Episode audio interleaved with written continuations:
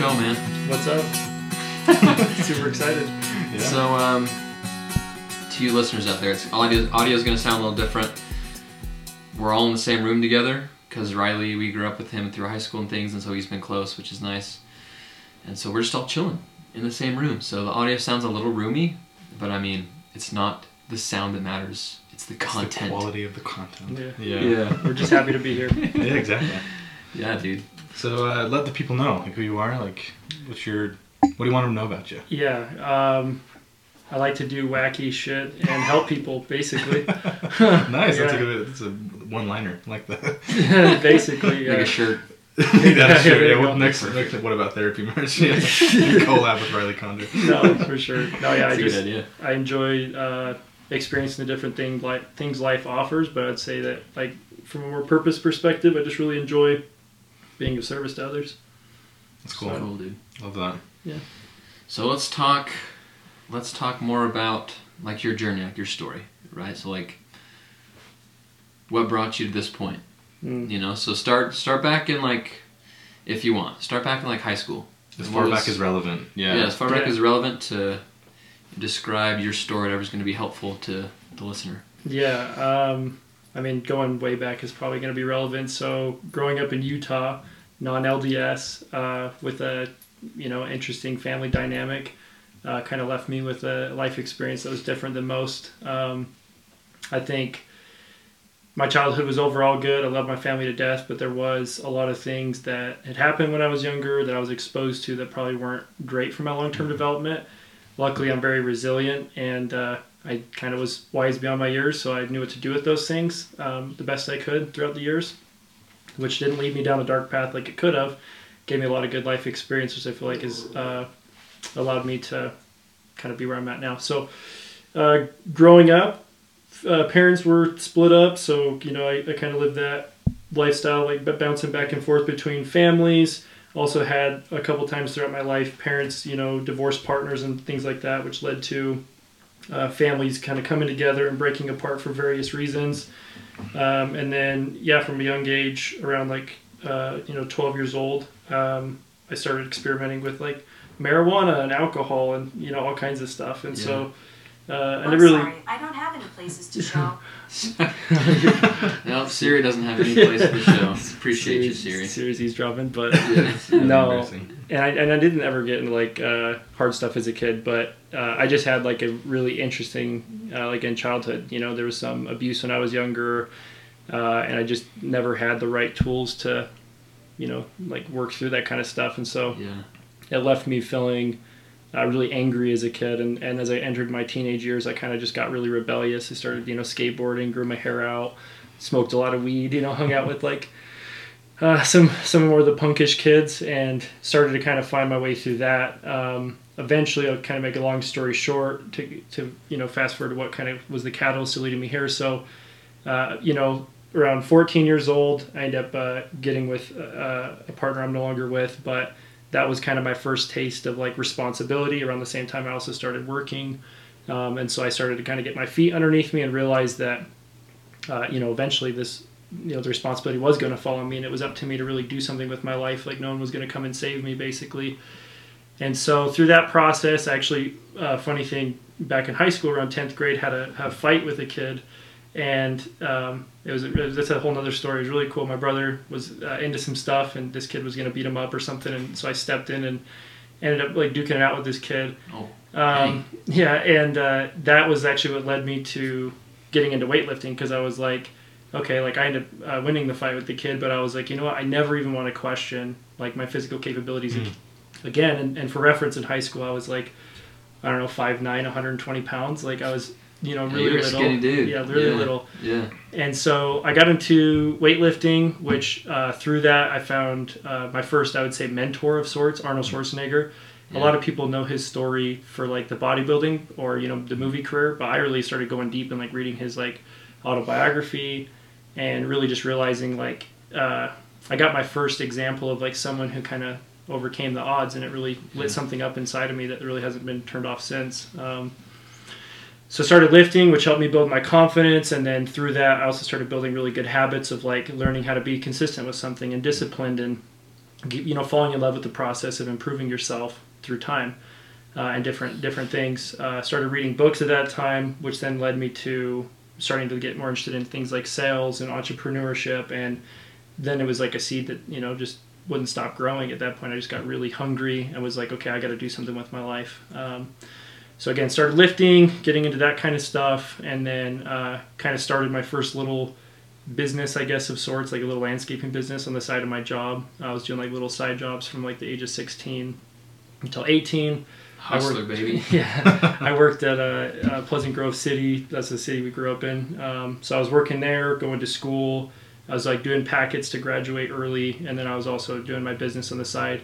And then you know got through high school, and in high school I was uh, pretty serious. Like I I really didn't hang out with a lot of people or, or do anything fun. Like I was pretty much purely driven on like what's going to get me out on my own. Um, ended up moving out on my own for the first time around 16, 17 years old. Um, Wow. and so from a young age, I just had like, I kind of always felt a lot older than I was because of the things life exposed me to or put on my, my plate or my shoulders. I didn't really have a chance as a kid to like fully feel like or be a kid because there was always like heavy stuff I was carrying, whether that, whether that was personal responsibility as time went on or like traumatic shit from the from the past. Um, Yeah. and so anyway, so uh, yeah, as I stepped out of high school, uh, realized that landscaping, although it would be you know like potentially lucrative, would not be like the best vehicle long term to get me where I wanted to go. And so then I started really getting into sales. Um, ended up finding my next mentor of sorts. Like I think throughout my life, I've always had kind of like a person that represents like the phase I'm in.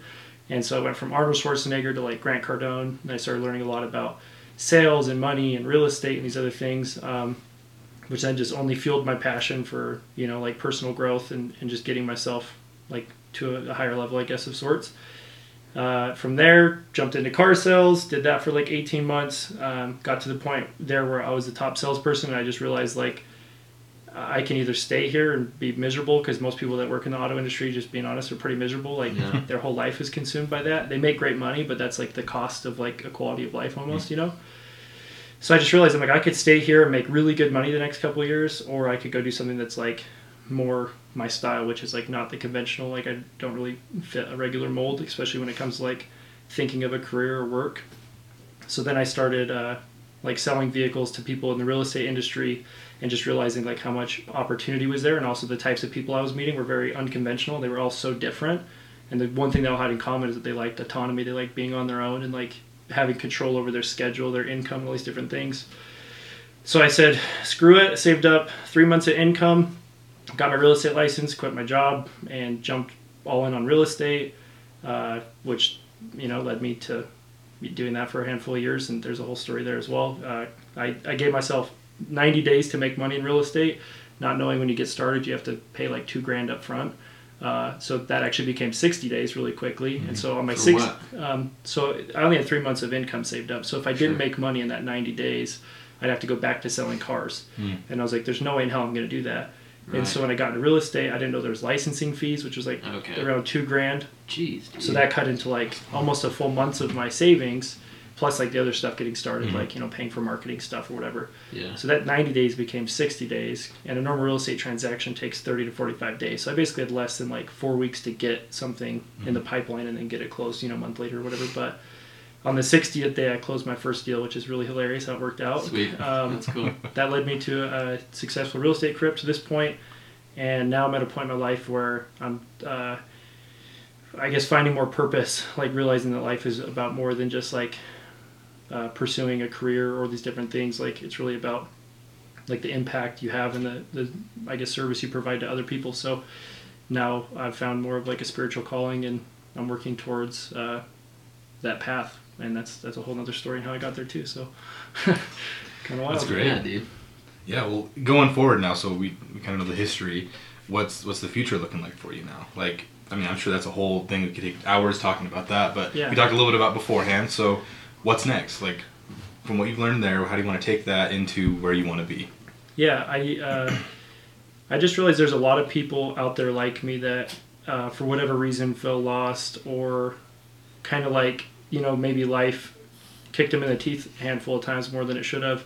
Yeah. And I know that there are people that, you know they, they feel like I don't know a calling that they could be more, do more, they could like rise above their circumstances and not be not let those stories that should have played out play out. Like I shouldn't be where I am for so many reasons, and I don't mean that in like a arrogant way, but like seriously for so many reasons. Like uh, you know, I almost ended up doing heroin when I was like 14 years old. Uh, lost a brother later to heroin, uh, and like these crazy circumstances, like um, you know, really like against every odd that was put against me. Um, I had to find a way out of it and like survive, you know. And so I, I think that um, there are other people out there like that that don't want to be a victim to the cycles in their family or their own personal struggles, and like they they feel in their heart like there's a way above it. So. Uh, to make a long story short, uh, I basically just feel a calling to to help others and be the person I wish I would have had. Really, is the best way to put it. Like that person who's been through the the you know theoretical trenches and kind of risen above their circumstances and now is in a position to like really do something powerful with their life. And so finding the version of me in other people, maybe me two to three years ago, four years ago, where I had like that spark inside of me, but I didn't quite know what to do with it. I was a little misguided, maybe. Being that North Star, that person that can like help people's journey be a little less painful and, um, you know, rocky at times, I think. So what that looks like is uh, right now starting personal coaching, uh, life coaching of sorts, but you know I would say focusing more on like helping people create personal breakthroughs, uh, helping them develop their spiritual health, and like realizing how important that is to everything else in life, and uh, really focusing on personal growth because I truly believe that life reflects you. So if your life sucks, it's because you got some work to do, right? And that's not really meant to be a, a hurtful thing of what I just said, but more of an empowering thing. Like you really are the you co-create with, you know, whatever powers that be, whether you want to call it God or the universe or spirit. Like uh, we all have something inside of us that allows us to like really be. I don't know. There's the word the conscious creator of our life, right? So helping people get in touch with that and giving them the tools and resources to do that, and then long term, I see myself. Um, being more of uh, I kind of mentioned to you guys uh, the word that came to mind is like a thought leader, like someone who's spreading this message of like you know personal growth and empowerment and as well as spirituality, which I'm super passionate about. And I don't mean spirituality necessarily in a religious context, but more in just like because there's so many different flavors of it. But how do you how do you use all of that uh, in your own journey, you know, to help to help you really in, in every every possible way, whether that's more you know uh, Christianity or, or Christ likeness, you know, for some people, or more of the Eastern uh, theology of like chakras and meditation, mindfulness, yoga, tai chi. Like, really, in my opinion, especially as I've dove into spirituality, they all really complement each other. People like to look at them as opposing hmm. things, yeah. when in reality, you can take so much from each one. Like, uh, you think of Christ, for example, like he's one of the greatest spiritual uh, masters of like all time. There's so much you can learn from him, whether or not you want to associate your name with Christianity, right? Or yeah. people like uh, Muhammad Gandhi or mm-hmm. Buddha or whoever, right? Like all these spiritual masters, all these different theologies, like they all offer so much if you're just willing to be open minded and kind of like you know a la carte it take what you what you need or what resonates with you from each one and kind of build your own you know i guess like spiritual deck of cards for like what you put into practice in your daily life but yeah, that was like a really long-winded no, rant. No, dude, that's that's, that's what, this is about. for. Yeah, we, we have rants every episode. yeah, we do have rants every episode. but I think what you kind of display there is important. What we talk about a lot is a a, term, or I guess a, an idea within a modality of therapy called acceptance and commitment therapy, called fl- psychological flexibility, mm-hmm. and the ability to like not give into rigid ideas and to not follow rigid loops and rules in your life, and to allow yourself to to take life and make it flexible. And yeah. I like the idea of, especially when it comes to spirituality, we've talked about this a little bit on, out on the podcast. And when you look at psychological research, in general spirituality is it's a key indicator of overall mental health. If someone's spiritual, they tend to be more well off mentally, mm-hmm. and that's all the research we have up to this point proves that. And I think you bring up a good point that even if you are a devout Christian, someone who, like let's say, prominent religion in Utah, um, Latter Day Saint, you know, like mm-hmm. you can have that belief, and then strongly follow and believe like maybe some of the teachings like you said Buddha Muhammad Gandhi Muhammad Gandhi goodness yeah. I can't say that word or like even just like Buddhism in general the mindfulness yeah. practices and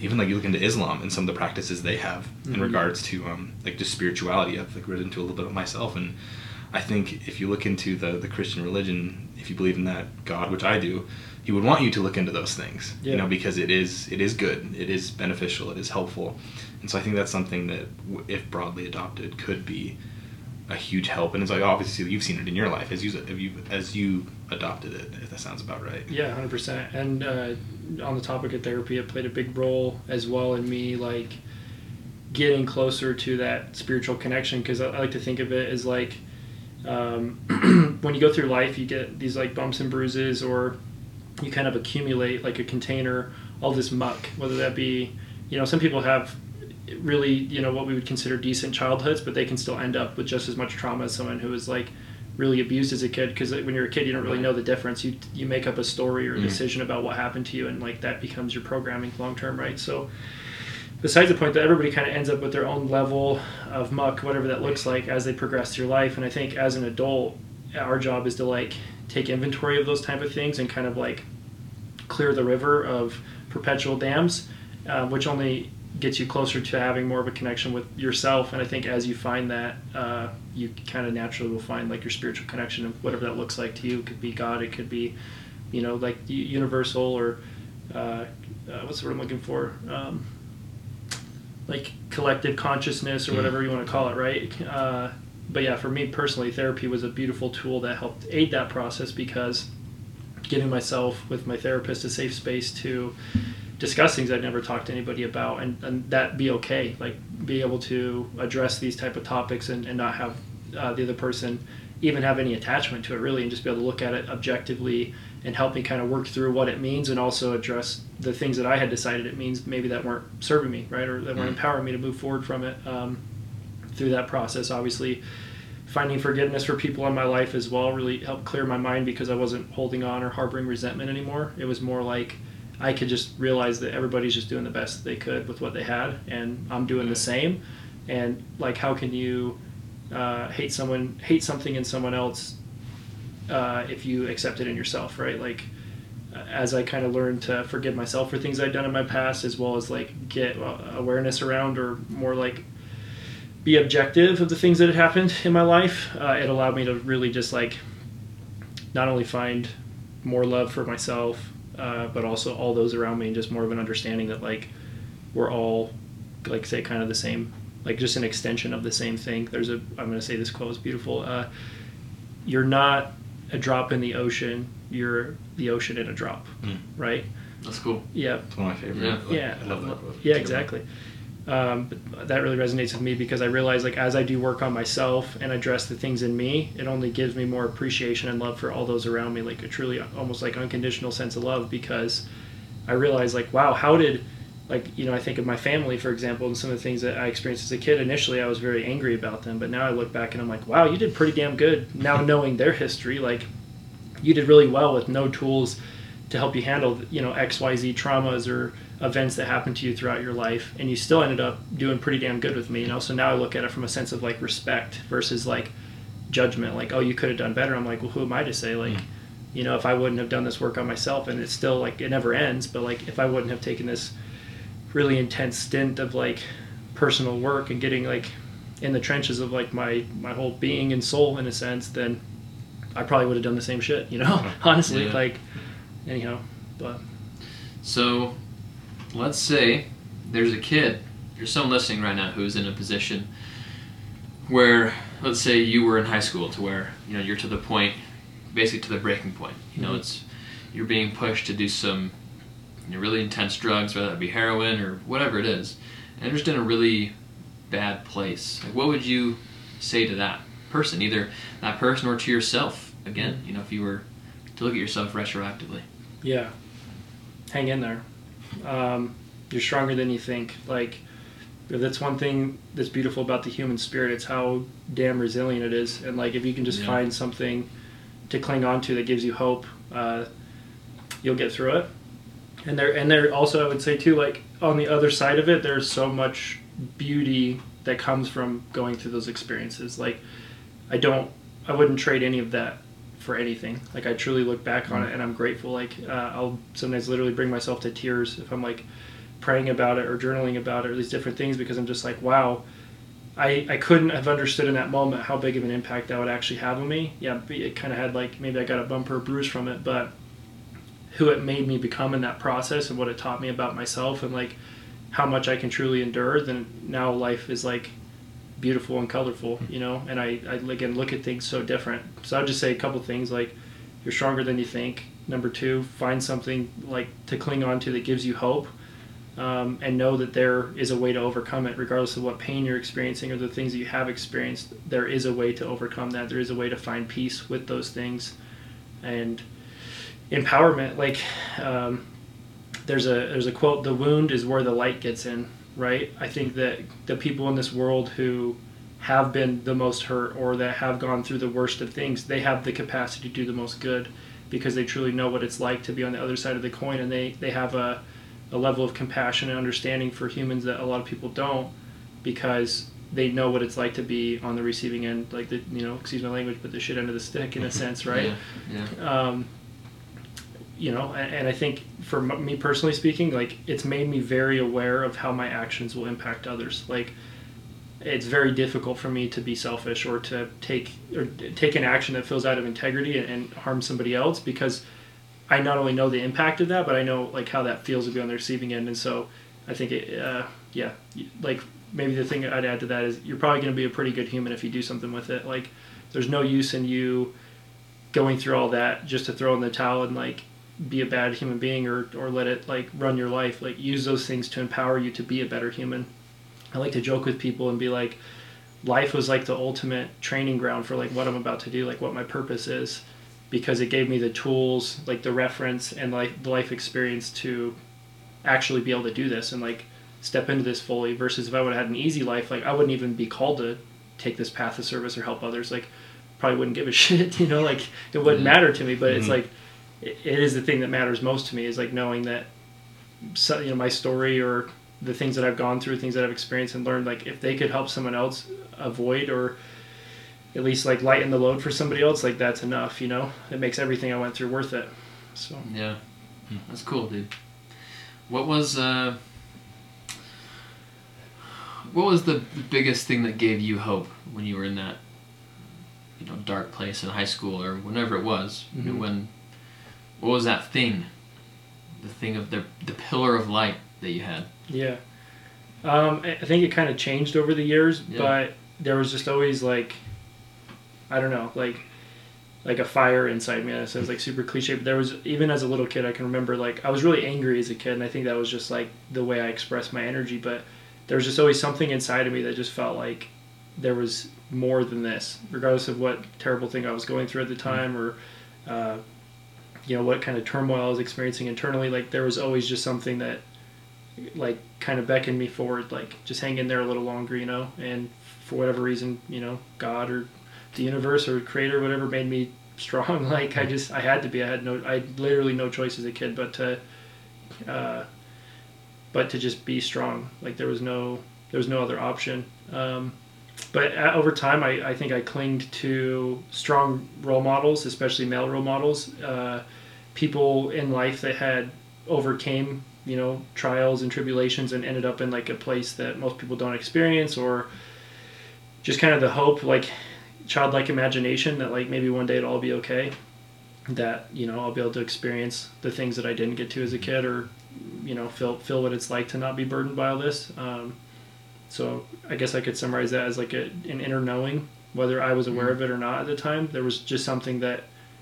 kept calling me forward. Like I had no no choice but to just keep going, you know. And Yeah. over time, I kind of started to find my footing, and especially the last like year or so, it's it's became very clear to me like that there was something. It was kind of like there was breadcrumbs being led the entire time. When I look back at my life up until this point, I'm like, there's absolutely no way all this just came together by coincidence or happenstance. Like I was literally being pushed in this direction, whether I was aware of it or not. And now, mm-hmm. obviously, I don't know what the future holds. For sure, I have my intention and my hopes, but uh, I definitely know there's like something at, at play, or you know, I'm just more aware of it now. Yeah. I'm more trusting of it. I'm like, okay, Yeah. take me where I need to go. You know, Yeah, exactly. in Yeah. a sense, That's which cool. is wild. And I think Riley, I mean, you bring up a really good point because everyone we've talked about this a lot too, especially in our mindfulness episodes and um, episodes that we talk about acceptance and commitment therapy, which is literally every, Every episode. episode.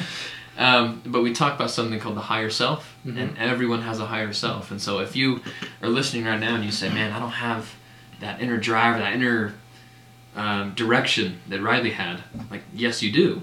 And whether you know or not, you can have access to the higher self, and your higher self has basically a little inner compass for you, just like Riley's been describing.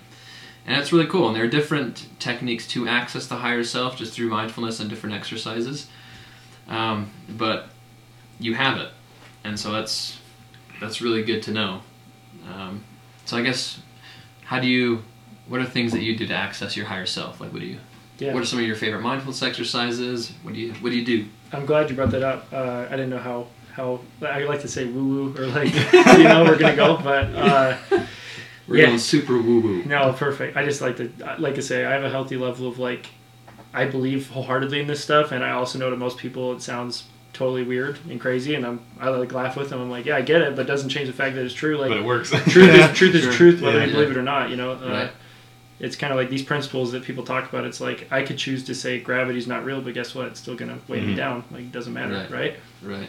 Um, I would say, yeah, things like meditation, uh, like I would say anything that puts you in your body or like calms your mind will get you closer to being in touch with like your higher self or, or at least give you the the place to be open to like intuitive hits you know people call it downloads or wh- whatever you want to call it right? Like inspired thoughts the ahas what they're all the same thing Mhm. right? Um, so for me personally, I know that I'm going to be a lot more clear and I'll be open to getting that kind of guidance, whether it be from myself, higher power, or whatever you want to call it. You know, spirit guides, if you want to get really, real technical, like it could be all these different things that people believe. And I kind of honestly, my belief is that it all applies. Like, it's not so much like, I don't like to compartmentalize things that way and say it's like, I'm in touch with God or my higher self or like you know spirit guides or whatever i like i think it's like again a la carte like all of those things apply and if you're open to it you really can receive it could be even uh, i'm going to go on a little tangent here but in life you could even just be open to receiving guidance and it could come from this conversation we're having right? Like you could hear something someone says that confirms a thought or maybe an intention you set or something you were seeking and whether it shows up whether it's like a you know inspired thought in your brain or you pick up on it somewhere else. Like i, I also feel like that's we talk about your higher self or whatever you want to want to talk about there uh, that's ways it can show up for you as well as just being again open to there's like a saying it's not my job to figure it out it's my job to ask believe and receive right so Yeah. it's like any any way you can put yourself in that state of receptivity whether it be uh, again mindfulness practice so meditation or yoga or for me like it sounds really weird but even like dancing like dancing is amazing two years That's ago i literally couldn't even dance like at all. It was so uncomfortable in my body. Yeah. getting to the point where i can express myself in that way um, it's just put me more in touch with myself which has also allowed me to like you know another way your higher self could show up for you is like your intuition like that little voice inside you or the gut feelings that some people ignore or people call them pings right? It's like sometimes you'll have a situation come up and, and you'll have a thought like oh i should probably call this person right now or i probably like i'll give you a real life example the other night i uh, was driving late at night and i fell asleep at the wheel and crashed my car Wow. and I the- saw that. on yeah. Instagram, Yeah. Exactly. And so the entire time though, I literally had a thought in my head. It was like a little voice, like, you should probably pull over for 10 minutes. And I'm like, it's a 40 minute drive. Why would I pull over for 10 minutes? Like, I'll just bust through it and get home. Yeah. Another 10 minutes in, you should probably pull over and just, even if it's just for a second. No, man, that, that's weird. I don't want to be that guy sleeping on the side of the road. You know, I'm arguing with, I'm arguing yeah. with my inner knowing. And then 10 minutes from my house, I black out and smash into a side barrier. It's like, well, if I would have just listened to my, call your higher self or intuition, like, I kind of had a feeling it was going to happen, and I chose to ignore it. Well, how many times in life has that applied in other situations? I mean, there there are stories of people saying, "Oh, I had a feeling I should have called that guy," and the next day, you know, you find out he like took his life or something. Yeah. It could show up in small ways, like I probably shouldn't do this small activity, or it could show up in big ways, like you know, whether it be for yourself or others. Uh, yeah. Anyways, so to answer your original question, uh, for me, it's been any type of spiritual practice, whether it be like meditation, uh, you know, yoga and so on, or prayer, journaling. Like journaling is beautiful. It's like a way to channel almost, where you can Yeah. clear your mind and just uh, the, the thing that people don't realize is that you have all the answers. Like as much as we want to put it on other people or other things, like internally, especially with like the power of your subconscious mind, like you really have like a supercomputer inside of you. Um, and because humans are, are like I like to say of this earth and not of this earth, like we, we have the physical reality and like our attachment to it with our bodies and everything else. We also have like this connection to a higher power or source or whatever you want to call it.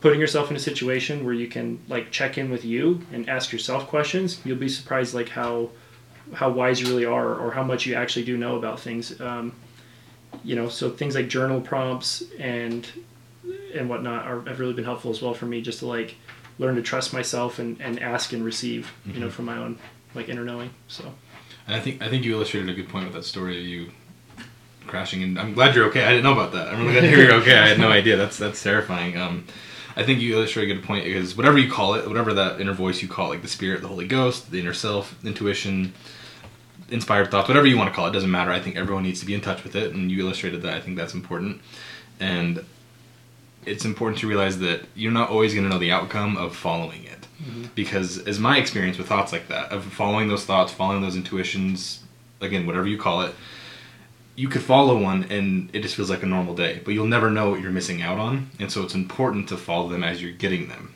mm-hmm. to just understand that yes, my life could be dramatically different if I don't or do follow it, or it's probably just going to be more than likely it's just going to be a normal day. But if you were to not follow it, you run into a barrier and you fall asleep, and mm-hmm. it's not always going to be that dramatic. But staying in tune with those little promptings, I'll call them because that's what I would call them myself as a prompting, is to first of all be in tune with it with the journaling and the mm-hmm. connection to the spirit. However you connect with that inner self, stay in touch with that, but then be mindful enough to actually hear it when it's needed. I think that's another thing, important thing that you illustrated, and you've kind of illustrated bef- like before the podcast started, is that you've kind of cut things out of your life that are a distraction, and I think that's important for other people to do to connect to that inner self is to cut out the distractions if possible and be comfortable with silence because a lot of the time those thoughts come in silence, and Yeah. um, when you're meditating, when you're um, when you're journaling. I don't know where I'm going with this specifically, but one thing that I wanted to to bring up and the way that I've seen in my life is I connect with that inner self through responsibility and acting on my own personal agency, knowing that I'm in control of my life and I feel that responsibility and meaning as well as resiliency all kind of run parallel with one another. And when Mhm. one falls off, it's probably because there's a lack of responsibility, a Yeah. lack of understanding of your life is yours. Mhm. Your life is your baby. Like it is what you make it. yeah, And uh, you've kind of talked about this already, but in what ways do you feel responsibility plays a role in this connection to the inner self and just overall phys- like wellness? In what in what ways have you seen responsibility play into your life and the way that you've connected to who you are now? yeah, that's a great question. Um, there's a couple of things I want to unpack with what you just said, but I'll start with two parts of that answer. So, I would say my responsibility now, as I've kind of gone through this journey of like, uh, I don't know, for no better way to call it than like awakening, really, because two, three years ago I was atheist, like had no spiritual connection at all. Like I was like completely opposed to that idea of that even being a thing. So for me to come full circle now and be talking about things like God and spirituality and, and all these different things is uh, is a shock to me, but a welcome one. And honestly, it's Yeah. completely changed my life for the better. But I think now, again, going to what I said earlier about the whole, you're not a drop in the ocean, you're the ocean in a drop.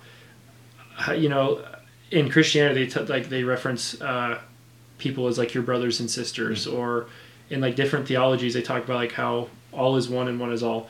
Right? Everybody, whether you believe this or not, is true. Um, everybody's connected, and like collectively, there's there's like a they call it collective consciousness. Right? It's like everybody collectively going about their daily life in whatever way they choose to is what makes up our reality, is what makes up our world, right?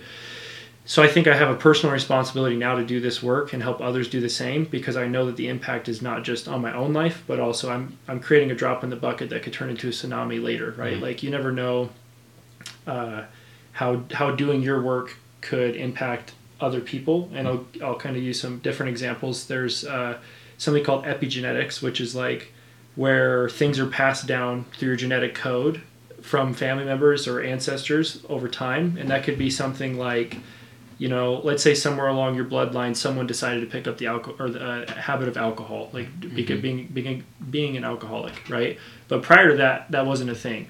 Well, that specific person's future generations are going to now have that embedded in their genetic code mm-hmm. to be more dis- or predisposed to drinking alcohol, right? Mm-hmm. Well, the same thing applies with traumatic experiences or unprocessed emotions or you know shame and these different types of things they actually get passed down to you over time. And so you think of the snowball effect of like a hundred hundreds of years of people like reproducing and not having any awareness to like or any tools like therapy or things that we have modern day to actually like process those kind of things. Like you're kind of like the cumulative uh, addition i guess of like all the people that came before you. So you doing your work is not only going to impact you and give you like the peace that you're looking for and like the quality of life fulfillment purpose passion whatever you want to call it that you, you can get out of those type of things but it also collectively will like almost unravel that throughout your you, you know your family tree in a sense like you can really be the person who breaks the cycle or breaks the chains um, and so i think for me and i've seen that in my own life like recently with me going through this really intense like i would say the last six to 12 months has been like almost a pilgrimage of sorts you know? Nice. um, I've seen it reflect back, reflected back to me because again, everything starts with you. It's like everything's a reflection of you. As I've done this work on myself, I've seen people in my family that I never thought would quote unquote come around, mm. come around, and I don't, to mm. my knowledge, they've done nothing different in their day to day life, but almost by me addressing those things or forgiving them without even them being consciously aware of it. Yeah. The way that our relationship has blossomed is like entirely different, and so modern day, I just realized the power of uh, being accountable and responsible for like yeah you do have free will. Like i think i truly believe everybody when they come here their soul has like a mission. Like i think that this is almost like a training ground of sorts. Like you choose to come here for whatever your soul needs to learn and uh, you're going to have a series of life experiences that will either lead you there or not. And i think with having you know people call agency or free will you can choose whether to follow that. And i think that is like that inner compass right? It's like everybody has an inner knowing that they should you know i hate the word should that they could consider going a certain way and they feel a calling to but then in our day-to-day life it's so easy to settle because of you know careers and societal expectations expectations and conditioning that then lead people to become older. And like the biggest thing that people experience in their deathbed is regret. Well in my opinion it's because they didn't ever listen to themselves. They did what they thought everyone else thought they should do or they were too afraid to take ownership of themselves and they just lived a life that was like cookie cutter and then they look up one day and go, "Wow, like I didn't do anything I intended to do when I came here. Like I knew in my heart this whole time, like I shouldn't marry that person, or I shouldn't have take, taken this career for thirty years, or I shouldn't have done these terrible things that I did." And but I did because I did. I ignored like that, you know, I guess inner voice. Um, and so I guess where, where am I going with this? To make a long story short, yeah, I think everybody has uh, responsibility, like you mentioned, that your life is yours. Like I do think that life has its own, you know, intelligence, and you're probably going to be led somewhere with or without your, your regardless of your personal preference. There are certain things that are going to unfold with or without your, uh, like dabbling in them. But I also do think that yeah, we we were created with like the same power that created this place. It's like we're like a small spark of like uh, divine I don't know divine power or something, right? Like that's why your thoughts becomes th- your thoughts become things, and these different things that apply to humans. It's like if a dog thinks about like I don't know, like dogs don't create things with their mind, to my knowledge, right? Humans are the only being on this entire planet that literally, if you think about something enough, it'll it'll literally come true in your reality. However, that shows up for you is up to you, positive or negative. So uh, I think my personal responsibility now is like maintaining that awareness in myself, deepening my connection with myself, doing my work, and knowing that through that I'm going to help others around me, whether it's like conscious or unconscious. And then um, previously, that responsibility just came from me wanting to like break free, I guess, like not feel like a victim of my circumstance or. Uh, yeah, truly, I just truly had something in my gut, like a drive, like a. It used to be anger, and now it's like not. You know, I'm not angry anymore. I mean, obviously, I get angry sometimes, but like my predominant emotion is not anger anymore. But it was almost like a chip on my shoulder, like a a feeling of like I've just got to bootstrap and keep going. You know. And I think with time, it's it's become a lot more positive because before I think it was based out of like fear and survival and like conditioning, and now that I've like started to unravel those things, it's like now I'm consciously choosing to take this path. Like nobody's gonna force me to. No one's like expecting me to. but I know in my gut and my heart it's like the right thing to do, and it also brings me so much like fulfillment to just know that I'm not gonna, you know, settle for like some average life. I don't even mean average. Like I'd be, I mean, I don't know if I could do it, but whether my life turns into me being a hippie living, you know, down by the river in a van or helping like millions of people, I'm Yeah. totally o- open to the thought that like by me just trusting myself, like I'm not going to go anywhere I'm not supposed to. Like I'm right where I should be, doing what I should be, and by having that belief and taking responsibility for like how I show up in the world, I know I'm only gonna like continue to find my way, and um, it'll only become better as time goes on. So Yeah, I love that. Have you heard of um, it's called the family systems theory Mhm. by Murray Bowen? Good you stuff. learned about this? Yeah. Oh yeah. Lots. Yeah, so two things in this theory that I want to talk about. One, triangles. In every single relationship, there's what's called triangle. The most the most common relationship is mom, dad, child. And so we could have an example here. Enoch, Austin, Riley, triangle. And in this triangle, everyone forms different connections with each other. Right? And so Austin and I could form um, some kind of relationship or have uh, do whatever that makes you feel, makes Riley feel. I'm pointing, you can't see me. Makes Riley feel like an outcast. So this relationship is strong, and this relationship here is not. Yeah, the part That of the makes sense? triangle, yeah, that part of the triangle. And so there's triangles. And now, second, there's what's called the differentiation of self. And so, what Riley, what you've been experiencing is differentiation of self. And so, your triangles in your family, if, let's say, our little triangle here, if Riley chooses to have differentiation of self, which is to take responsibility for your life and not let our relationship, mine and Austin's, affect you, affect who you are as an mm-hmm. individual, and affect what you do. The fact that you are becoming more of a self and more independent, that then will affect everyone in your triangle, Mm. whether that be in a good way or a bad way. So if we all had a good or uh, like really an, un- an un- unhealthy triangle with one another, it can actually hurt that triangle in a good way, in a sense, because differentiation of self is necessary for all of us. Um, but for, like, let's say a child that grew up in a toxic relationship with their parents, Mhm. the fact that he, the child, would have differentiation of self and take ownership for his own life will affect his relationship with his mom and dad. And that can be in a negative way for a minute because it's going to be different to what they had. It's called uh, keeping homeostasis or keeping equilibri- Yeah. equilibrium in that triangle. You know, every family copes in different ways to keep equilibrium, whether that be helpful or unhelpful. different like different types of loops Yeah. that keep them like the rules in line. Yep, yeah. the feedback, the negative and positive feedback loops. And so the fact that you are differentiating yourself is breaking equilibrium. Mm. And so it kind of disturbs the triangle for a minute. Yep. But then in your case that you've seen, your triangles, you probably haven't seen all the disturbances in all your triangles, but a lot of your relationships have come around to be stronger, Yep. right? Because of your differentiation, it's literally changing. It's changing everyone, whether that be retroactively and into the future. Yep. You know, and so that's it's cool to see that actually in in person. Yeah, you know, to see it happen. Yeah. Yeah, I'll, s- I'll say, I don't mean to cut you off, Austin. I was No, you're going fine. to say this, like, my relationship with my family, with my parents, with pretty much everybody in my life at this point is better than it's ever been. Mm. And I think it's, again, it's everything's a reflection of you. Yeah. I would say the key to that, though, is that my relationship with myself has also improved. Yeah. And, like, the way I'm showing up in the world is a lot more authentic um, to me and also detached from others. Like, there's a saying, connected to everything, attached to nothing, right? I like to use Mm. quotes, as you can tell. That's my way of processing thoughts.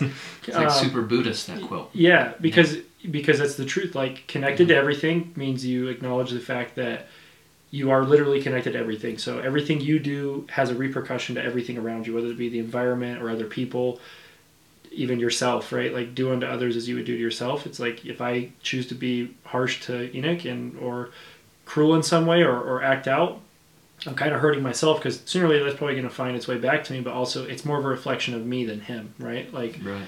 um, I kind of lost my train of thought just now. What was I saying? um, anyways, yeah, the the whole like it's really created a ripple effect throughout the, every area of my life, and people that you know, it's funny too. I've noticed as I've started to do this work on myself, I'll have people come up to me that I would never expect to be open and vulnerable, and they'll completely just let down their guard and feel like totally safe in my presence. Whereas before, I couldn't even like have a, a full on conversation with them, and now Mm. it's like we'll talk about the darkest pits of their life, but it's also because I think I've chosen to like expose that about myself, like open up my wounds and, and like let them finally heal and start to like work on myself that Yeah. energetically people can feel that they're like oh you're safe because you whatever you're putting off whether they know it or not is like it resonates with something inside of them as well you know so it's kind of just a wild process but super, it is wild. super cool yeah The only thing I was going to add at the family systems discussion is that, and you bring you've illustrated this the entire time, is that the system affects the individual and the individual affects the system, and the Mm. system in family therapy is the family. Like the Yeah. family affects the, the person, the person in, influences the family as a whole, and each person has their roles and their responsibilities within that system. For better or for worse, those roles can be good and those roles can be bad. But when you look at the outcomes of families, especially when you introduce stress into a family, um, when individual family members take on their roles appropriately and responsibly, the family itself and the system, and then in the individual, you see the best outcomes. Is when responsibility and dedication to appropriate roles takes place, you see the best outcomes. And I guess I don't know where I'm going with that specifically. I had an idea of where I was going with it, I forgot. But I think you've what you've kind of illustrated the whole time, kind of what we've been talking about, is the ability to cope with one's surroundings Hmm. is just as important as the system. Uh, I'm already losing my train of thought. What I was going to say, I was going to turn to turn a quote. I was going to quote myself, but coping with your surroundings is just as important as coping your coping with your inside. You know, Yeah. like you have to be able to manage both the system and the individual, because there's this another idea within uh, family systems theory called circular causality, where you can go around and around and around finding a source of like this is why this is this way. It's Yeah. because my ancestor 10 years ago or 100 years ago did this thing and now I'm here. Mm-hmm. And that is true, but it doesn't matter because now you're here. yeah And you've kind of illustrated this idea that all these things have come down to me.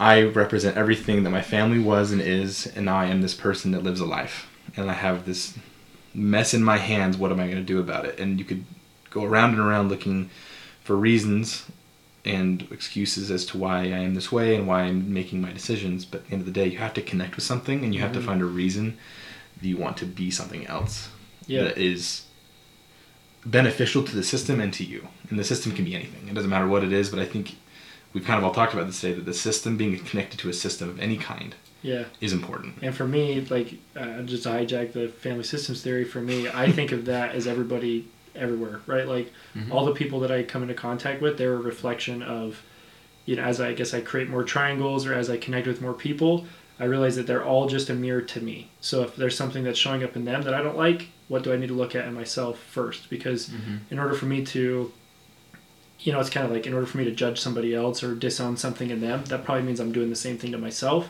And if I was honest with myself, at some point in time, I probably showed up in that way. And during that time, I made a decision in that moment that I needed to harshly judge myself, or that wasn't okay, or maybe someone else told me that wasn't okay.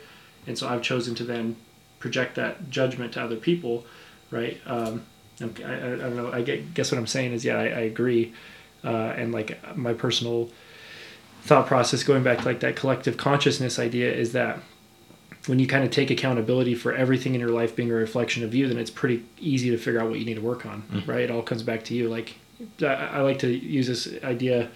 Uh, a big reason I feel called to, to help people, and I guess more in a non like performance oriented way, but more in like a, let me help you be a better human, so everything else by default gets better. Is because I see people constantly in the real estate space, or just I've just seen throughout the world that they become super successful in one area of their life and like on paper they're crushing it like oh my gosh that guy's a stud he's got you know like in the real estate space maybe he's selling a bunch of houses or this businessman made millions of dollars or this person is super looked up to in like let's say the church or these other areas but then if you actually peeled back the layers of their life or, or the, the curtains let's say pulled back the curtains you'd quickly realize that like no they're actually not that okay and most people aren't like most people Right. whether they admit it or not are constantly suffering or dealing with some stuff internally that is messy.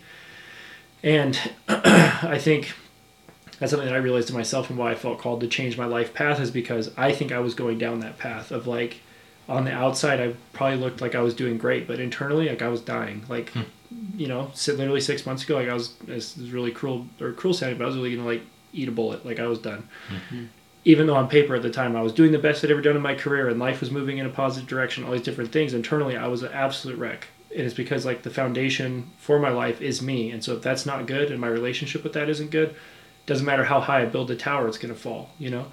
And I think most people in life they go through life so focused on the external things, like how can I accumulate more material things or more status or these things that short term fill the void, but they never actually turn the mirror inwards and say, okay, well, let me take inventory what's in here. Like I've got this attachment issue I don't want to deal with, or I've got this story that I've been telling myself about myself that's limiting me in this way, or I've got this trauma that happened that I'm not addressing, or I've got this issue, or maybe something I did to this person that I haven't owned up for, and it's like, you know, it's like that muck. And I think taking a, taking time in your life and making it a priority before all else to focus on that stuff first, everything else just flows. Like it's just hmm. much better by default. Like uh, I would say in my own life, like life used to feel so grind. Like I used to be in that kind of you know grind set mentality. Like, mm-hmm.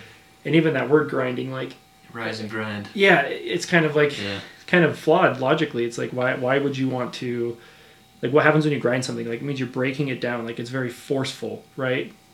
I do see I do see value in life of being hardworking and like having purpose and drive, but there's a difference, right? And I think the language you use and how you describe things is powerful. And if most people are taking on that mentality of like grind and hustle, it's like those words, although they sound cool and they kind of are inspiring short term, it's like what do mm-hmm. if you actually look at what they actually mean, it's not that positive. Like it's actually mm-hmm. not and I don't think it's what what life's about. I think again, life is a reflection of you. So if you want the this grandiose life, well, first start by building that foundation, and that starts with the relationship with yourself and taking inventory of you know your your shiz like. Mm-hmm. And and taking accountability for the fact that, like you said earlier, like your life is yours. Like mm-hmm. you're given this golden ticket. Like the fact you're even alive right now is better than winning any lottery. And every second you take a breath, the statistical odds of you taking that breath and actually being here right now in this moment are so abstract that it's like we totally lose sight of that. We, we just get so focused on stupid things in life, like how much money am I making or how cool I look to this person. But it's like, how do you actually feel inside? Because like you're you forever. That's the one thing I came to grips Yeah. with recently. I, I long for the longest time I hated myself. Like literally, a lot of my drive came from like a lack mentality or like I'm not enough. Right? It hmm. was not ever like I believe in myself, so therefore I'm going to. It's like no, I think I'm a piece of shit and I've got to prove it wrong. Hmm. Right? Hmm. And Yeah. one one day, especially through this like spiritual work I've been doing lately, and I, I, I it's all I say spiritual work, but like it involves psychology, it involves all these different things. Like it's not spiritual is like the umbrella, but underneath that was therapy, was things like uh, meditation, mindfulness practices, journaling, like even more woo woo stuff like you know plant medicine, breath work, and these different things. Um, and yeah, ultimately, I just really one day realized I'm like I'm gonna be me forever. Like no matter what I do, no matter how much I fight Yeah. it, I'm literally gonna be Riley. That for this life, you know, I believe there's multiple lives. So like at least for this iteration of whatever I'm doing right now, I'm this guy forever. Like I may as well learn to like him and make him as good as I can be because I'm literally gonna be him forever. You know.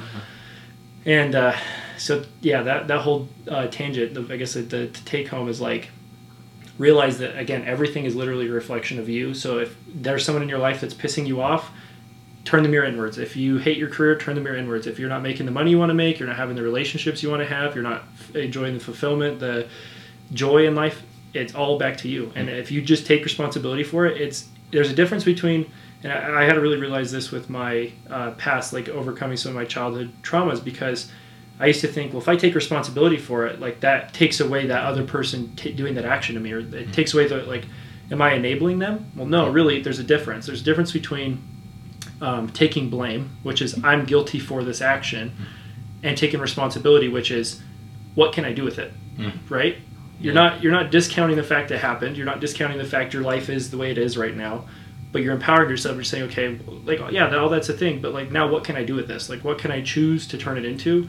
I think that's been very powerful in my life. Of like, okay, yeah, like uh, I had a lot of traumatic stuff happen to me. I, I have all these reasons that I could be someone I'm not, but I'm here. I'm you know, I'm, I'm this far along on the path now. How can I keep going? And what can I what can I turn those things into in a positive way that serve me, um, versus just letting that story hold me back my entire life and cause me to do the same things that hurt me as a kid, or you know, like be someone that I know in my heart I'm not supposed to be. So Yeah.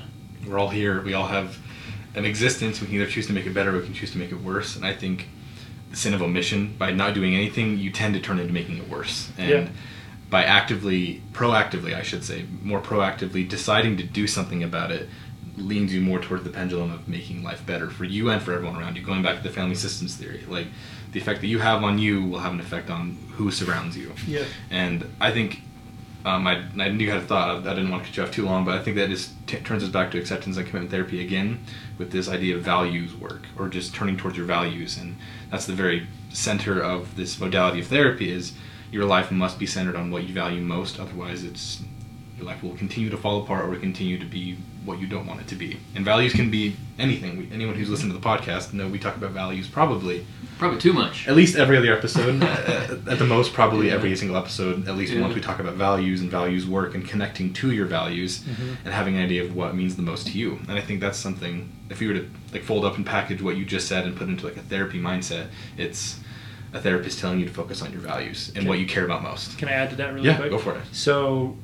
full transparency, be vulnerable with you guys. Up until like a year ago, I didn't know what my values were, and I Hmm. I had this story I told myself that I was so broken, and all the things that had happened to me in my life were going to destine me to, you know, like effing it up, like being a Hmm. bad person. Like I had this belief that even though even on the surface and like outside look, looking in, I wasn't actually a bad person, and now looking back, I'm like, no, I wasn't a bad person at all. Like I, I truly did good because of like I think the traumatic things that happened to me and the stories that I, I adopted because of that, I felt like I didn't have values, and so I just for the listener who's like I don't even know how to begin to find my values, it it was a process I'll say, but a lot of it was just me undoing the beliefs I had about myself as a person, which then led me to realize like my values are integrity. Like I always am going to be in integrity with myself and be honest and make decisions that are not only good for me but good for others as well. Um, you know things like independence and like uh, there's a bunch of different things you can I guess umbrella under there but uh, yeah I would just say for me like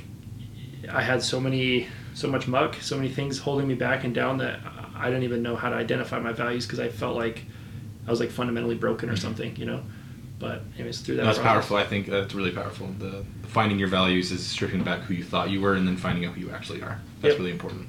definitely Yeah. Yeah, we talk about all the time that all of us are broken, and we bring up the the fine china, how they break the glass, then fill it with gold. You what's know? that what's the name of that uh, art style I know what you're talking about We talk about this all the time. Yeah. think- uh, we've said the name at least once. I can't. I can Google it. Yeah, Let me yeah. Google Go it. ahead and Google it.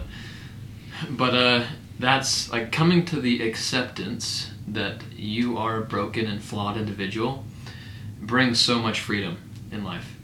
That's instead of fighting the wave, you just ride it, and dude, like life becomes so much easier once you realize, okay, I have all these thoughts and I had all this stuff happen to me, and I'm a broken, messed up individual, you know. But that's okay. Everyone is. No one's perfect. And you bring up the fine china, which is It's actually Japanese, Oh. and it's uh, kintsugi. I think I'm probably saying that wrong, but uh, kin- K I N T S U G I kintsugi. kintsugi, and it's Cool. beautiful. I look at that. Well, sorry, Japanese out there. We didn't know. It's Japanese, so We've, we said we've Chinese given every we've given time. credit to China this entire time. No, it's really the beautiful art of Japanese. But either way, it doesn't matter because what, what really comes down to it is the idea behind it is Yeah. that each of us are are broken. I can't say China because it's not fine China. It's um, jewelry. It's called jewelry or, or fine art. That we all have cracks. We all have um, things, quote unquote, wrong with us. If that's what you want to call it, things that just we don't that don't represent who we really are. You know, and and like going back to the family systems theory, since you brought that up, that's something that I'm thinking about a lot recently. I wrote a paper on it recently, actually, for school, and um, we talked about the idea of stressed concrete and how concrete becomes stronger the more that it's stressed Mm. in the production process. And same thing with like metals and things like that. The more that it's stressed and the more heat that it's put under, the stronger it comes out as a building material. And it's kind of the same thing with this. If you add that into the idea of this like bowl that has cracks in it filled with gold, it's not not only more beautiful from overcoming your challenges, you're also stronger. Yeah, you are a better person overall. Figuring out what's wrong with you, and that's I don't want to say what's wrong, but maybe what what's not ideal, what's less helpful about yourself that Yeah. you have perpetuated throughout the years, whether that be generational or it's new with you. Figuring that out, I think journaling is important. Is a big. That's how I figured out a lot about myself is through journaling and just like Yeah. through self meditation. But figuring it out, doing something about it, and then it's going to take a lot of stress. It's going to take a lot of heat. Coming out the other end of that furnace, though, coming out the other end of the the artist studio, more beautiful with the cracks filled with gold, stronger than you were going into it. I think that's for sure. super important to understand as a listener and just really anyone who's going through anything right now where they feel broken. Mm. Yeah. I will say, uh, part of my healing process has been, uh, you said kind of, and I don't mean even like jump on this, but you said, what's wrong with you, right? Like, even like language is powerful, and even addressing it in that way, you kind of like disempower yourself. Mhm. I'll say one of the biggest parts of my journey lately has been the acceptance of all of me. Like they talk about Yeah. in, uh, I can never say Carl Jung. Uh, Mm. How do you say the type of psychology? You, Jungian. Jungian. Yeah, they- yeah. That's always that. Yeah, it gets Yeah. me. Jungian psychology. They talk about your shadow, and uh, Shadow self. Yes, Yeah. exactly. And I think part of my process has been like shadow work and like really being honest with myself of like, okay, what's what's under the hood, right? Like, let's take inventory for all of it and learning to love it. Anyways, uh, I, we don't necessarily have to jump into deep detail on this, but during my ayahuasca ceremony, I had a, a section where I like you know it's a, it's a whole thing but i had a a spot in that process where when i would close my eyes i would see this face staring back at me and it was like the spirit aya like they talk about in the medicine or whatever and at one point that face turned into my face and it was like beautiful like gleaming like joyful smiling ear to ear with teeth like just the representation of like my most joyful pure self and when i first saw that i was like oh my god like that's me like oh, i can't because i was my whole intention going into it was to find self-love which i feel like prior to that i did not have um, so when I saw that, I was like, wow, of course I love myself. Look at me. Like, you know, and I'm so attached to that image. And then as I started to get attached to it, and it was almost like telling myself that story, the image flipped. And all of a sudden it was like my same face with that same smile, but instead of it being joyful, it was like demonic. And my mm. eyes were like snake eyes. It mm. was like a red glow, like just like the representation of like the worst of me, right?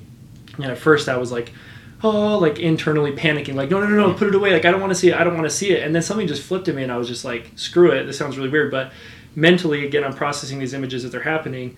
I like grabbed my face, the evil face, and kissed it. Hmm. and as soon as I did, it flipped back to almost like a, a half and half of like that joyful face, but more real, like like a like an integration of the two together. And it made me realize like you you're never going to love yourself, or you're never going to find peace within yourself if there's still part of you you hate. And by you hating it or thinking it's something that needs to you know, they talk about in shadow work, like by thinking of your shadow as something that needs to be killed or destroyed, mm-hmm. you empower it. You actually give it fuel to be worse. But when you take inventory of those things and you address them, you almost deflate them. You take away their power. You're like, okay, sure, maybe I have this tendency or I had this habit at one point, but like, oh well, like hmm. that's that's part of this experience as a human. Like you you have to kind of like embrace your dark side. And for me, like the last six months has been really cool because I've, I've been able to really step more into a more authentic version of myself by embracing kind of my wacky side or like the things about me that I thought nobody would understand. It's like as I've embraced those, it's actually made me. It's like people. Uh, I wish I had the quote in the front of my mind, but basically, in connection, like humans connecting to each other, people grip onto the rough parts because if if it, everything was so smooth and perfect, there's nothing to stick, right? It would just slide right by each other. But it's like people actually attach to maybe attach isn't the right word people will connect deeper with you if you show those rough parts because that's what makes us relatable as humans is like if you're just this perfect person no one can actually relate to you or they feel like you're above them. But when they see that like like you mentioned earlier you're just another broken person. Like mm-hmm. that's what i mentioned earlier in, the, in this interview like or podcast doing like everybody's just doing the best they can with what they have. If you take that mentality and you truly believe that then you don't get you don't take things personal. Like if some guys addict to you you're like okay, man, like sorry for whatever you're going through that makes you feel that way, Right. right? Mm, but I, it doesn't it doesn't yeah. actually have anything to do with me. And if it does, okay, I'll look at that and I'll be open to the fact that maybe I showed up in a way for him that you know triggered him, and how could I improve that later? But you kind of deflate those. Um, I don't know. I, for me, again, it was like a lot of self acceptance of just being like, okay, like everybody's broken. Everybody, if they were honest, has something about them that they're shameful about or that they, uh, you know, quote unquote, hate themselves for. But then when you're open about those things or you just accept them, then it, it also helps you accept others around you because you're not being like judgmental. You're not projecting. You're just like, you're just doing that thing in a different way than I did, but it doesn't change the fact that it's the same thing. Like at the end of the day, like we're all just a reflection, you know, of each other. Yeah. Yeah. Anyways, What's what's come to my mind several times is Stephen Covey Hmm. um, talks a lot about what's called the circle of uh, influence and the circle of concern. And so you have your you picture yourself, uh, Mister Miss Listener. Um, you're in the middle of a circle, okay, and that first circle that you're in is your circle of influence, right? And then on the outside of your circle of influence, there's another circle that's called the circle of concern.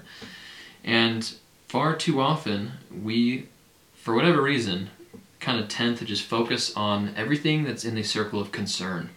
We're concerned about uh, what other people think about us, about our future, our future in general, how much money we're going to make, if we're going to get the job that we want, our future relationships, whatever it is. All that stuff is in our circle of concern, and we don't have control over that. And so, what Stephen Covey all the time talks about only focusing on the things that you can control, which is your circle of influence. And by doing so, you change the things that are in your circle of concern. And so, by focusing on yourself, like Riley's been talking about this entire time, is indirectly you change everything in your circle of concern. And it's just it's interesting how that works. How when if you want to change something, focus on yourself, and that thing you want to change is going to change. Mhm. And so that's really interesting. Another thing I want to bring up is what's called a transitional character.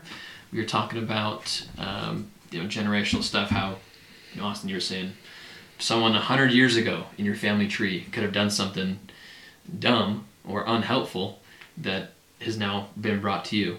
But you, as an individual living right now, you can be that transitional character and you can make the change for the generation a hundred years from now. You know, and so I think you're the perfect example, Riley, of being a transitional character where you don't have to accept everything that your family went through or that your ancestors did to bring you to where you are now. Obviously, grateful for them for what they did because mm-hmm. you're here, right? But those unhelpful habits, those genes that they've given you, have holes in them like the genes that American hmm. Eagle has nowadays. yeah. Big ones. but but you can patch up those holes, patch up the unhelpful parts, and have a nice pair of what are some Levi's. Levi's. Um, but you get where I'm you get where I'm going. Like Yeah. You can you can patch those up yourself, and you can make sure that the generations after you have great genes. You know, I'm not saying everyone's going to be perfect later down the road, but you can make it easier for them. And so you like you're the perfect example of being a transitional character, which I think is beautiful. Thank you. I will say too, like I said, I mentioned from the start, doing your own work only gives you reference for those people that came before you or that are in your life at the moment, and you can't really like it's really hard for me now to even look back at like I still like again everything's a work in progress. Like I'm not saying in a year I healed everything about myself. Like there's still things Yeah. that trigger me but I also have awareness of them now. So it's like even when those things come up I'm like okay I choose what to do with it right? But like I used to uh, have so much like resentment towards my family or just like like honestly life you know in general I was just like an angsty person Yeah, and now it's like I have nothing but appreciation and I also realize that like your pain will cause you to really I don't know, like demonize things, like make things worse than they actually are. But then once you actually get over that hump, you realize like even people that do terrible things, like they're just a human being. Like they're just they're just doing the best they can with what they have. Yeah, they may have chose to do something awful, but what can you learn from it, right? Like and also it's not saying we shouldn't like there's a certain level of judgment that's necessary and helpful for society because there needs to be like some you know moral format of right and wrong i think to an extent.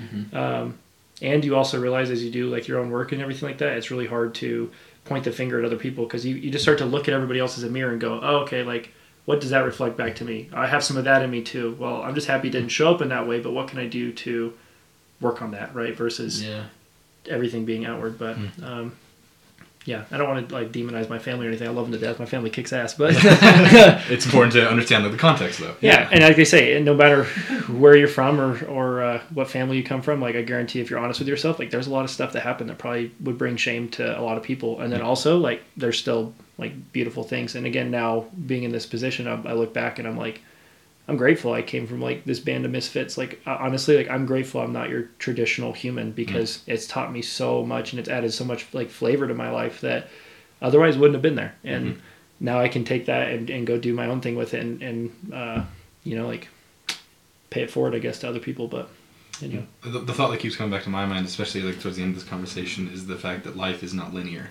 Life is very circular. It's very yes. Don't, I don't, I don't want to say sporadic, but it is. It's, it's unexpected, and because your life did not begin when you were born, and it doesn't end when you die. And we do, whether you look at that as spirituality, Christianity, plan of like life and death, whatever you call it, heaven, even from like a philosophical standing, before you were born, everything built up to you Mhm. with your ancestors. You talked about that earlier with like generational trauma and like everything that's built up to you, or generational. What's the opposite of generational trauma? Generational wealth, generation, Sure. whatever you want to call that. Like in a in a philosophical standpoint, everything's built up to you, and technically everything that before you was you.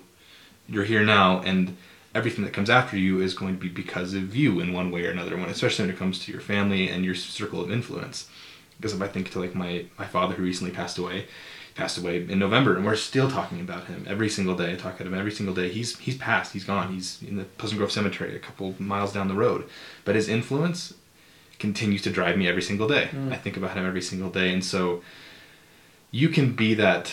Um, I guess I'm not turning this more like like an honor to my dad, but be the kind of person that leaves an influence positively, circularly for the like for the rest of for the rest of time, if that makes sense. You Yeah. want to be a net force for good. That's something that Jordan Peterson talks about a lot that I love is being being a net force for good makes the world just a better place overall because you're Yeah. going to do stupid stuff. You're going to do things that you just regret. You're going to do things you look back and like, why did I do that? But and that's something you were just talking about. Mhm. But what can you do to not cancel out those things? You can't cancel things out, but to become a net force for good over time. You can look back and More like, positive. Exactly. What did I do to make this life better? And that starts with the basics that we talked about today. Yeah, I appreciate bringing up your dad and being vulnerable. Um, I, don't, I don't mean to hijack this, but I want to share something with you. Uh, I lost my brother when I was 16, and for the longest time, uh, you say your life doesn't, you know, begin or end right now, and Mhm. I, I agree to an extent. I will say, and I, I assume you'll have the same experience that when someone leaves this life, they they actually start teaching you more when they're not here than when they were here. Absolutely. Um, and I have a really interesting uh, just thing I want to throw in this just for, for fun. So again, my brother passed away when I was 16, and uh, I have always like wished like, man, I wish he could just be here with me and Mm. see like this journey, you know. And I'm assuming you feel Oh, similarly, like you're like yeah. in 10 years you're gonna look back and be like, damn, dad, like if you could only see the man I am today, Mm-hmm. right? Um, however, I want you to know like they're with you, and I'll give you an example how this showed up for me in my life. I went to a, a men's retreat in New York. Um, this was back in October, right? And so my brother's been gone since 2016, so like six, almost seven years, right? And I have a tattoo on my chest that says "Live through me" with his birthday, and I always think when I'm doing things like I'm bringing him with me, and I'm almost like, you know, in honor of him, I've got to really go hard in this life because he got taken Sure. away too early. Yeah. And uh, anyways, so I'm in New York. I'm, I'm out there for this men's retreat, and I meet this guy from Switzerland, of all places. Okay, so we become buds, and he kind of reminds me of my brother, like some similar mannerisms. And I even thought that when I first met him, I'm like, he kind of reminds me of Cortland, you know. Funny thing, we spend a whole weekend together. We deep dive in. We're doing men's work, which is like pretty much inner work mixed with therapy and some spirituality type of stuff, but focused on men, like helping build better men, right? And uh, so this whole weekend is this beautiful experience of like the, the men who are facilitating are like uh, like legends in that space and like you know really credible therapists and they have all these different backgrounds and and, and you know skill sets. So we get to experience that firsthand together, and so by the end of the weekend, we're all very close, like a big band of brothers, right? And we did this initiation kind of thing uh, at the very end, and as we're all saying goodbye, I walk up to this gentleman named Sahil, the one from Switzerland, and he looks at me and he goes, "Come here, Riles." The craziest thing is that that's the nickname my brother gave me when I was a kid, and no, like nobody but my family has called me that since. And how in the hell would this guy from Switzerland know that nickname? And I literally stopped him and I said, "How did you know that name?" And he's like, "Dude, it just popped in my mind just barely when I was going to give you a hug. I have no idea. I've never said that in my life. That's really cool. How how do you explain that? You just can't. You can't, right? And so, uh, yeah, I was just gonna say, like, yeah, just talking about people that have passed on, like they'll they'll keep teaching you, and they're there with Mhm. you, and especially if you like bring them in spirit and like you almost like honor them for the things you do, you're gonna have like a. And there's more that's happened than just that, but that just is like the one that really stands out lately. Um, yeah, like you'll uh, you'll have him a part of your journey for for the long run. You know, it'll That's be really powerful. cool. Thank you for sharing that. That's really cool. Yeah. Yeah. That's way cool. Well, I don't know how long this episode is. Definitely the longest I'm one. just seeing the bars. I don't know what, 200 bars. I don't know what 2200 bars I don't know what that is mean. in time. That's definitely the most bars we've ever had. But it's the most, it's definitely one of the more powerful conversations Just we've little ever had. bars. But yeah, cool. Is there any like last minute, last minute thing you want to say, or like anything else on Uh, your mind? honestly, just for those listening, like, don't be afraid to be unconventional, not only in the way you live your life, but the way you go about things. I think that Yeah. There is so much beauty in the contrast of life, whether it be good or bad. And you're going to, I think in life, you almost create references for who you are, and it helps you find yourself when you experience different things or choose to, like, do things unconventionally because then you have a reference. You know, like, in this situation or compared to this thing, like, this is how I feel about it. And uh, especially for my healing journey and, and spiritual journey, being willing to get out of my comfort zone and do things like go to therapy or you know try breath work like that sounds so weird or yoga like i'm not Yeah. you know i have no i have no background like ancestrally in that practice. Why would i you know but it doesn't matter right? Like this world is a beautiful sandbox and there's so many different things you could play with to, to find yourself and heal yourself. And uh, i would just say be open to stretching your mindset and trying things that are not conventional because those are the things that have helped me the most uh, truly. Like me being willing to do all this weird wacky stuff is what is it's changed my life dramatically for the better. And like for the first time in my life like i love myself. I actually have purpose. I know i know what i'm i know who i am. I know what i'm here to do. And i'm totally open to life and all that has to bring me versus before when i was angsty and upset and felt like Yeah. like the world was out to get me. Now it's like a beautiful perspective shift. And it came from me being willing to be unconventional and also be vulnerable. Like uh, that's the last thing i'll leave you with. The strongest person is the most vulnerable. Uh, it's it's not weak to show your emotions or show people who you really are because how else like how else are they going to know you right? Like you can take the mask off and also realize that everybody else whether they will be open about it or not is dealing with the same things you are just in their own way. Everybody has their own, their own struggles and vices and these different things and i think the more you can show that about yourself not only do you attract more authentic connections but you also realize that it's safe to be you like that there are people in this world that will love you for you regardless of what that looks like and how that shows up uh, and that's a really powerful experience so yeah be vulnerable and unconventional be wacky help people Be woo woo. yeah be woo woo yeah, be afraid to be woo woo. definitely be woo woo i'll be your friend but I love that, dude. I love that. That's Are you awesome. considered a yogi? uh, i would say so Oh, okay. Yeah, if you practice yoga, yeah. I will be certified soon, and you'll catch Oh, no me. way. you'll Yeah, that's catch cool. me doing classes. So So cool. You're gonna do uh, yoga in the snow? I saw your little thing yesterday. Okay. You did. yeah, the, Where Where is that, by the way? um, up the American Fork Canyon, we do a uh, community cold plunge every Sunday. That's cool. That, that, there's like a lot of cool science behind cold plunges. It's and, awesome. Like looking at the spiritual aspect of it, and as well as like the physical aspect. Cold plungers are Yeah, pretty powerful. It's cool. definitely. And I guess, I guess last note, I don't like not to cut you off. No, Like, how keep can going. people reach Yeah. you? Like, if they want to talk to you more, if they want to like Yeah. work with you, how can they reach you? Uh, well, I'm just getting started, so I'm not like some, you know, uh, I'm not Tony Robbins or anything, but I love people and I really enjoy helping, and I, I do feel like uh, I understand. Like, I, I know what it's like to go through it. If there's someone who can hold the space for you or give you the guidance or just be a friend at the very least, uh, I'll be that guy. Um, find me on Instagram, Riley underscore Condor. Uh, you're welcome to message me on there or We'll put find in me. the show notes. Yeah, Yeah. Find me on Facebook, and like I said, I'm, I'm, I love connecting with people. I like people are my favorite thing, so don't be a stranger. And Mhm. it doesn't matter what background or walk of life you come from. Like I'm totally open minded and willing to help. So It's awesome. Cool, dude. really cool. Well, thanks for coming on the show. I'm sure we'll have you on in the future. yeah, sure, we got more to talk about. Yeah, we need a part two to this. There's way more to unpack. Yeah. There's gonna be yeah part one out of ten. Yeah, Yeah, right. a 10 part series. It's like Harry Potter. This is gonna be a Yeah. yeah. A saga. This saga. Yeah. That's, great. awesome. Okay, thanks everyone for listening. If you made it this far, like you're incredible, and we'll talk to you next week. What about, what about therapy? What about, what about therapy? What about, what about therapy? Yeah. What about, what about therapy? What about, what about therapy? What about, what about therapy? Yeah. What about, what about therapy? What about, what about therapy? What about, what about therapy? What about, what about therapy? Yeah.